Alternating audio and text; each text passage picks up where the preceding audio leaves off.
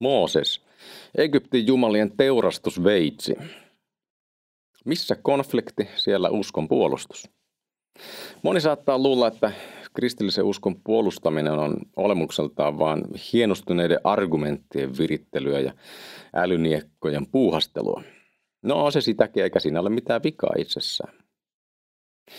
Mutta Mooseksen tapauksessa kyse on hiukan karskimmasta otteesta.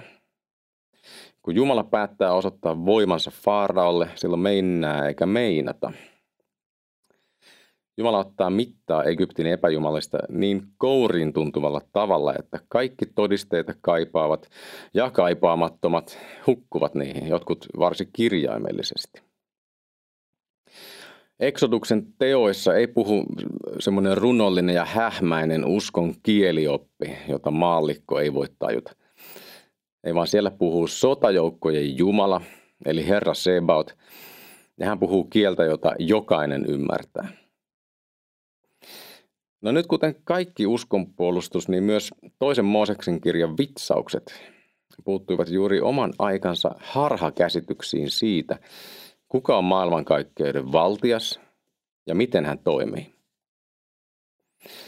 Samalla ne Jumalan puolelta oli suuri ja piinallisen pitkä, suorastaan venytetyn mittainen Egyptin epäjumalien nöyryytys.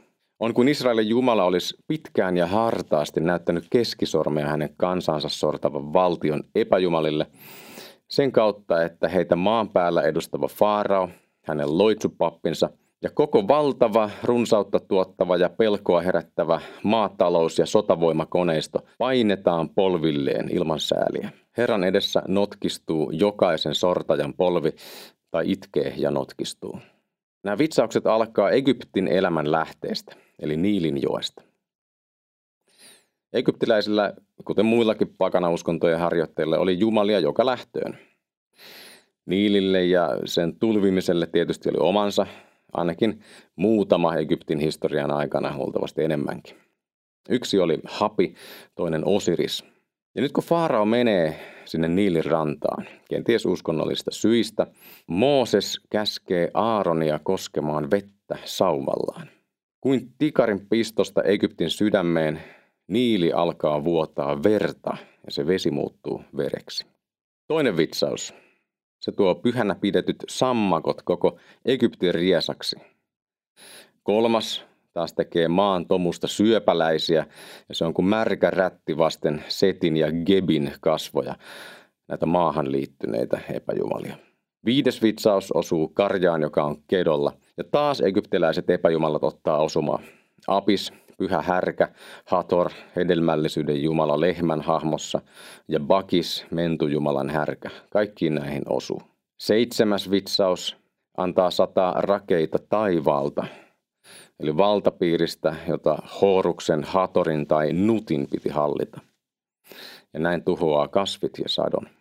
Yhdeksäs vitsaus taas pimentää taivaan, aivan toisin kuin auringon jumalan Raan oli tarkoitus antaa tapahtua. Kymmenennessä isketään vastapalloon, eli se mitä Faarao, tuo Raan poika, oli aikonut Israelin pojille tehdä, tehdäänkin nyt Egyptin esikoisille itselleen. Eli heidät kuoleman enkeli korjaa. Mutta samalla kun Jumala osoittaa voimansa paatuneille, niin hän varaa myös armon hänen turvautuville. Herra näet valmistaa ensimmäistä pääsiäistä varten ulospääsyn kuoleman enkelin viikatteelta. Israel, joka teurastaa pääsiäislampaan ja sivelee sen verta ovenpieliinsä, säästyy tuholta. Samoin hän valmistaa ulospääsyn meidän sydämemme epäjumalien vääjäämättömästä tuhosta Jeesuksen todellisen pääsiäislampaan veren kautta. Jeesus sanoo evankeliumissa, ottakaa ja juokaa tästä te kaikki. Tämä on minun vereni, liiton veri, jonka kaikkien puolesta vuodatetaan syntien anteeksi antamiseksi.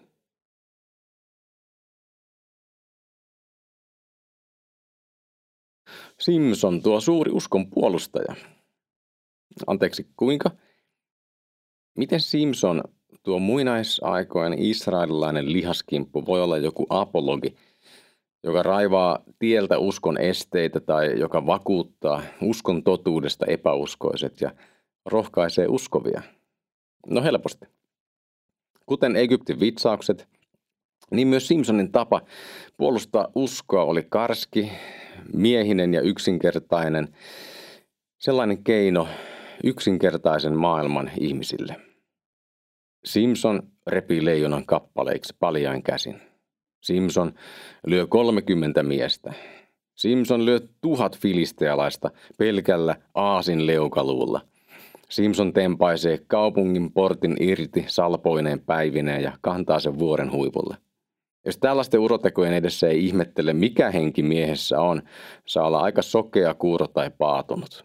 Viime mainittua eli paatuneita moni itse asiassa olikin. Nykyaikana, kun suuria herätyksiä ei Suomessa ole ja kristillinen usko on ahtaammalla meidän omassa kotimaassa kuin pitkiin aikoihin meidän maan historiassa, on syytä muistaa, että aina Jumalan sanan julistus tai sitä säästävät Jumalan voimateot eivät synnytä uskoa.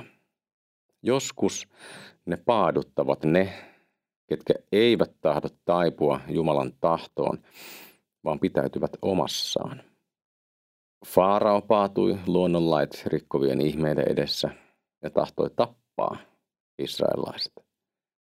Jättiläisiä taisteluriveissään pitäneet filistealaiset eivät luopuneet Israelin miehityksestä, vaan alkoivat juonia Simsonin päämenoksi, käyttää hyväkseen hänen heikkouttaan kauniisiin naisiin. Näyttämölle astuu Delila, joka viettelyn ja nalkutuksen vastustamattomalla yhdistelmällä onnistuu saamaan Simsonin paljastamaan, että Jumala oli sitonut Simsonin voimat hänen hiuksiinsa. Kaikki filistealaiset tiesivät Simsonin voimat ja hänen palvelemansa Jumalan. Silti he kävivät tuota Jumalaa ja hänen valittua vastaan. Aivan samoin kuin Jeesus paransi ihmisiä fariseusten nähden, nämä leimasivat Jeesuksen Belzebulin eli paholaisen palvelijaksi ja alkoivat suunnitella hänen raivaamista pois tieltä.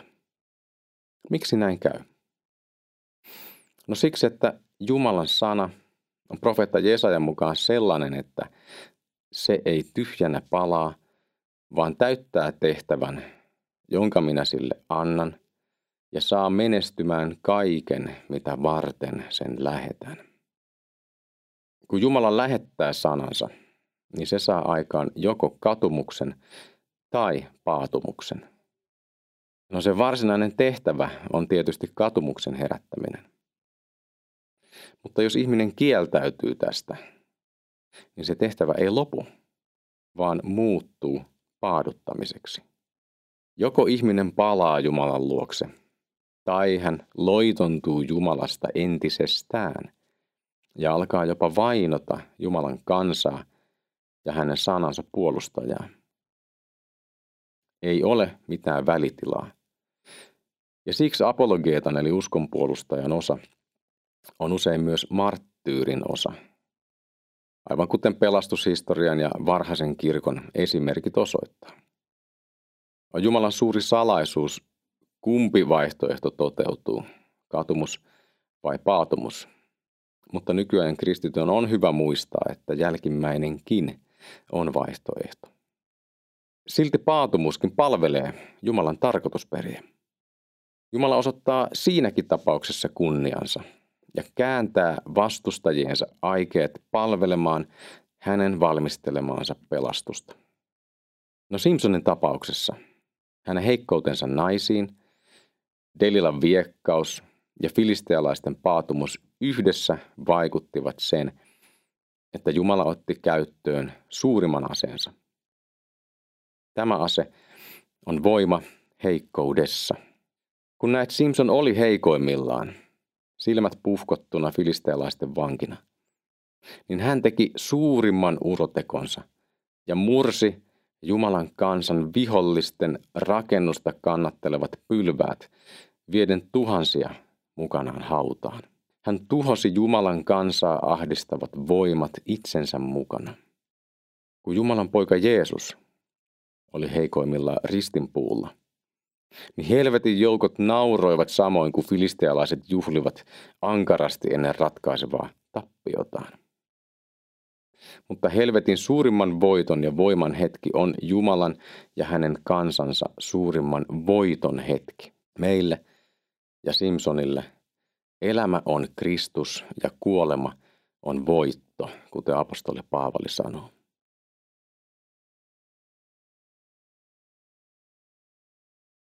On olemassa sanonta, jonka mukaan moniakaan aikansa väittelyitä ja muita taisteluita kristillinen kirkko ei suoraan voita niin, että kaikki läsnäolijat mukisematta myöntäisivät todellisen voittajan. Niin, että he heittäisivät pyyhkeen kehään ja kiittäisivät kauniisti reilusta ottelusta. Joskus niin toki käy, ja silloin ollaan usein kääntymyksen kynnyksellä. Mutta useammin voitto tulee niin, että vastalauseet Jumalan sanaa vastaan raukeavat tyhjiin aivan itsestään, kun samaan aikaan kirkko vain pysyy kannassaan ja voittaa niin sanotusti jääräpäisyydellään. Hyvä esimerkki tällaisesta dynamiikasta on kristillisen apologian saralla väittely Jeesuksen ylösnousemuksesta. Ylösnousemuksen selityksenä kieltävä sekulaari hypoteesi toisensa jälkeen on tutkimuksessa havaittu heikoksi usein toisten ylösnousemuksen kieltävien tutkijoiden toimesta. Perään to- tarvitaan toki aina jotain uutta, mutta sitten sekin havaitaan epäuskottavaksi. Kirkko seisoo tällöin kuin tatti ja voittaa vain kylmän viileästi uskomalla lapsenomaisesti silminnäkijöiden todistuksia, jotka apostolit on meille tallettanut. Mutta miksi näin on? No yksi syy on varmasti se, että kristillisen kirkon sota sieluista ei ole lihaa ja verta eli ihmisiä vastaan, vaan apostoli Paavalin mukaan pimeyden maailman henkivaltoja vastaan. Nämä ovat pahoja ja moraalisesti rappeutuneita olentoja, jotka käyvät koko ajan pahemmiksi, vaikka Jumalan asettamissa kahleissa ovatkin. Kun on siis kyse ihmisten pelastuksesta, niin me ei lopulta taistella sellaista vastustajaa vastaan, joka noudattaisi jonkinlaisia reilun pelin sääntöjä. Jos käytetään nyrkkeilytermejä, niin me kamppaillaan kehässä sellaisen vastustajan kanssa, joka jakelee iskuja vyön alle, pilottaa hevosen kenkiä hanskaan niin kuin sarjakuvissa ja viilaa linssiin minkä ehtii. No, pitäisikö meidän sitten riisua hanskat ja talloa sääntökirjaa? Ei, vaan meidän pitää muistaa, että säännöt tai ohjeet Raamatussa Jumalan valtakunnan edistämiseksi on annettu juuri tällaista vastustajaa varten. Se siis ei tarkoita likaisia keinoja, vaan se tarkoittaa Jumalan sanaan luottamista, tuli mitä tuli. No yksi tällainen luottava hahmo on vanhan testamentin kuningas Daavid. Pian sen jälkeen, kun Israelin ensimmäinen kuningas Saul oli langennut pois Herran tahdosta ja Jumala oli hänet siksi hylännyt, niin profeetta Samuel voiteli Daavidin kuninkaaksi. Tarina on tuttu. Daavid voittaa Goljatin ja naiset laulavat paraatissa, että Daavid voittaa miehiä kymmenin tuhansin, mutta Saul voittaa vain tuhansin. Alkaa ajojahti, jossa Saul, ehkä jo kohtalonsa aavistain, vajoaa yhä syvemmälle kateuteen, murhanhimoon ja jopa noituuteen. Daavid taas joutuu pakenemaan omaa kuningastaan ja appiukkoaan luoliin ja autiomaahan. Mutta mitä tekee Daavid? Hän tekee saman kuin kirkko, ja hän edustaa tässä todellista kirkkoa Saulin lankeemuksen ja harhan vastakohtana. Hän antaa pahuuden juosta itsensä kuiviin, eikä tahdo korottaa kättänsä Jumalan voitelemaa kuningasta vastaan. Hän uskoo Jumalan lupaukseen, että hänestä tulee vielä kuningas, eikä lähde harrastamaan oikopolkuja Jumalan aikataulujen omatekoiseksi kiihdyttämiseksi. No on vaikea ja toisen kerran kysymys, että missä vaiheessa esivalta, kuten kuningas, menettää kokonaan oikeutensa olla esivalta ja tulisiko se korvata toisella. Mutta Daavidin tapauksessa sen ei ollut määrä koittaa hänen kädestään. Daavid tarvitsi uskonsa ja Jumalan lupauksille uskollisen jäännöksensä puolustamiseksi ja suojelemiseksi yhtä ja toista neuvokkuutta ja sotataitoakin. Mutta hän ei saanut ulottaa kättänsä itse kuningasta vastaan. Samoin meitäkään ei käsketä lepäämään laakereilla, vaan käyttämään kukin omia taitojamme kirkon ja evankeliumin parhaaksi. Mutta lopulta sota on Herran ja lähetys ja apologia on Herran omassa kädessä. Meiltä kysytään on se, mitä anomalle annetaan, eli uskollisuutta Jumalan sanassa.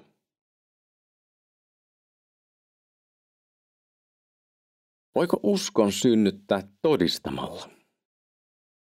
Jeesuksen mielestä voi, mutta kuitenkin monesti kuulee sellaisen väitteen koskien kristillistä apologiaa eli uskonpuolustusta, että tämä olisi jotenkin erityisen mahdotonta tämä todistaminen. Usko syntyy kuulemisesta, sanoo apostoli Paavali, ja, ja tarkoittaa Jumalan sanan kuulemista ja, ja, ja tarkkaan ottaen evankeliumin julistusta. Tämä on monesti samaistettu siihen, että usko syntyy juuri väkevästä herätyssaarnasta, jossa on lopuksi vaikka kutsu antaa elämänsä Jeesukselle, tai sellaista saarnasta, jossa Raamatun laki ja evankeliumi esitetään oikein ja tasapainoisesti ja kohtikäyvästi. No, nämä on tietysti oikein ja hyviä keinoja evankeliumin palveluksessa, ja usko syntyy juuri näin. Mutta jostain syystä on monesti suomalaisessa kristillisyydessä ja sen ulkopuolellakin katsottu, että todistaminen ei kuulu tällaiseen keinovalikoimaan lainkaan, mitä saisi käyttää. No, tämä käsitys on niin yleinen, että se on pesiytynyt jopa suomen kieleen, riippumatta siitä, lausuuko sen ilmaisun kristitty vai ei. Nimittäin uskon asia merkitsee sitä, että jotakuinkin, että asiasta voi olla montaa mieltä. Ja niin annetaan ymmärtää, että puheena oleva asia olisi kenties mielipideasia tai makuasia, kuten lempimusiikki tai mieliruoka. Sinä tykkäät artisokkakeitosta ja minä tykkään lehtipihvistä. Sinä tykkäät kuunnella heavy metallia, minä tykkään kansantanhuista. No, mä väitän, että ei ole tästäkään syystä sattumaa, eikä harvinaista sekään, että kristittyjen parissa vaikkapa kotiseurakunta valikoidaan sen perusteella, mikä tuntuu kivalta ja oikealta. No, vaikka valinnan mahdollisuus ja tunteet, ne on tärkeitä myös seurakunnan löytämisessä, niin varsinkin nykyaikana olisi joskus paikallaan tarkata sitä oppiakin. Mutta entäs se Jeesus sitten, niin kuin mä alussa vihjasin? No, kuunnellaanpa ihan Jeesusta itseään evankeliumin sanassa. Apostoli Johannes kertoo meille. Sitten hän sanoi Tuomaalle, siis Jeesus sanoi, ojenna sormesi, tässä ovat käteni. Ojenna kätesi ja pistä se kylkeeni. Älä ole epäuskoinen, vaan usko. Silloin Tuomas sanoi, minun Herrani ja Jumalani. Jeesus sanoi hänelle, sinä uskot, koska sait nähdä minut. Autuaita ne, jotka uskovat, vaikka eivät näe. No, mitä Jeesus tässä tekee? Hän käyttää sellaista apologian mallia, joka on nimeltään evidentialismi, eli todisteisiin perustuvaa uskonpuolustusta. Sitä usein kaikkein halveksutuinta uskonpuolustuksen haaraa. Ja hän ei käytä sitä pelkästään uskon esteiden raivaamiseen ja, ja jätä tilaa sitten niin sanotusti varsinaiselle julistukselle, kuten joskus apologian rooliksi määritellään. Ei, vaan hänen sanansa tähtää niin kirjaimellisesti uskon syntymiseen kuin nyt Raamatussa vaan voi tähdätä, koska Tuomas ei ollut uskonut muiden opetuslasten sanallista todistusta, niin Jeesus ottaa järeät vai evidentialistiset keinot käyttöön. Ja erikseen käskee, meidän käännöksen mukaan jopa huutaa Tuomakselle, että usko! Tässä on kiistattomat todisteet, Älä ole epäuskoinen, vaan usko jo. Ja lopulta Tuomas myös uskoo ja jälleen huutaa uskonsa julki. Eli tämä todisteisiin vetoava evankeliumin saarna synnyttää uskon Tuomaksessa. Jeesus ei siis pelkästään yritä, vaan myös onnistuu synnyttämään uskon evidenssiin perustuen. Näin Tuomaksessa usko syntyy kuulemisesta ja kuulemisen synnyttää Kristuksen sana, kuten Paavali sanoo.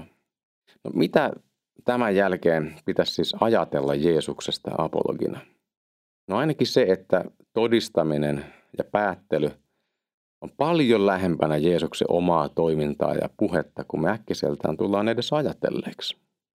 Jos Jeesus haluaa, ja hän evankeliumissa sitä halusi, niin todisteet ja päätelmät on työkaluja hänen kädessä, joita hän sanan saarnassaan käyttää.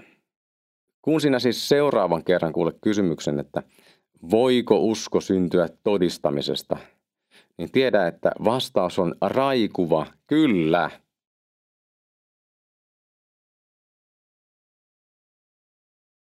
Apostoli Paavalia usein nimitetään aivan oikein pakanoiden apostoliksi, mutta hän oli myös pakanoiden apologi, nimittäin se tapa, jolla hän evankeliumin toi Euroopan kansoille Rooman valtakunnassa, oli usein uskon puolustusta eli apologiaa täynnä. No nyt joku saattaa kysyä, että miksi Paavalin tarvitsi puolustaa uskoa? Eihän nimittäin kukaan galatalainen, filippiläinen, korinttilainen tai roomalainen pakana ollut koskaan kuullutkaan ilosanomaa Jeesuksesta. No ei ollutkaan. Mutta he olivat kyllä kuulleet kaikenlaisia väitteitä ja uskomuksia siitä, miten maailma on luotu vai onko sitä luotu ollenkaan. He olivat kuulleet väitteitä siitä, mikä on ihmisen paikka jumalien täyttämässä maailmassa. He olivat kuulleet filosofisia teorioita siitä, mistä kärsimys ja pahuus johtuvat ja miten ihmisen tuli suhtautua niihin.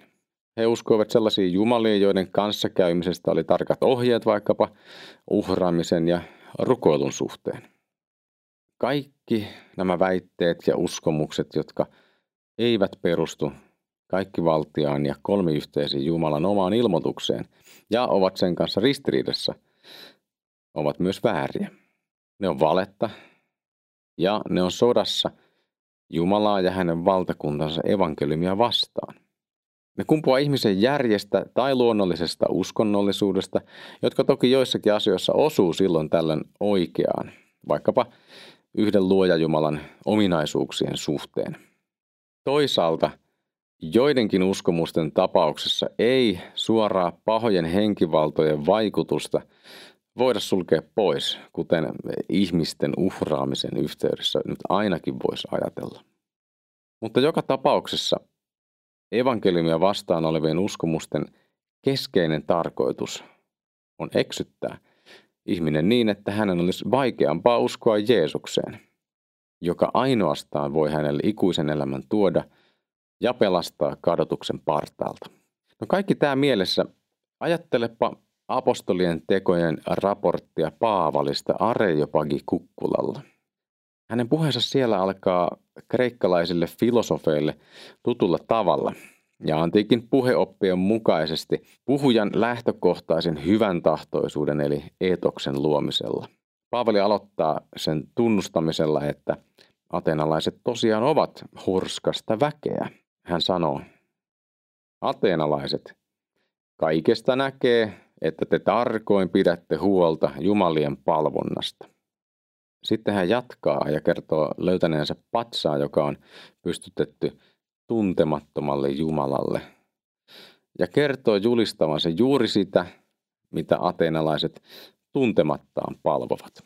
Mutta Paavali ei jää tähän kohtaan, jossa hän vain silittäisi ateenalaisia ja sen filosofia myötäkarvaan.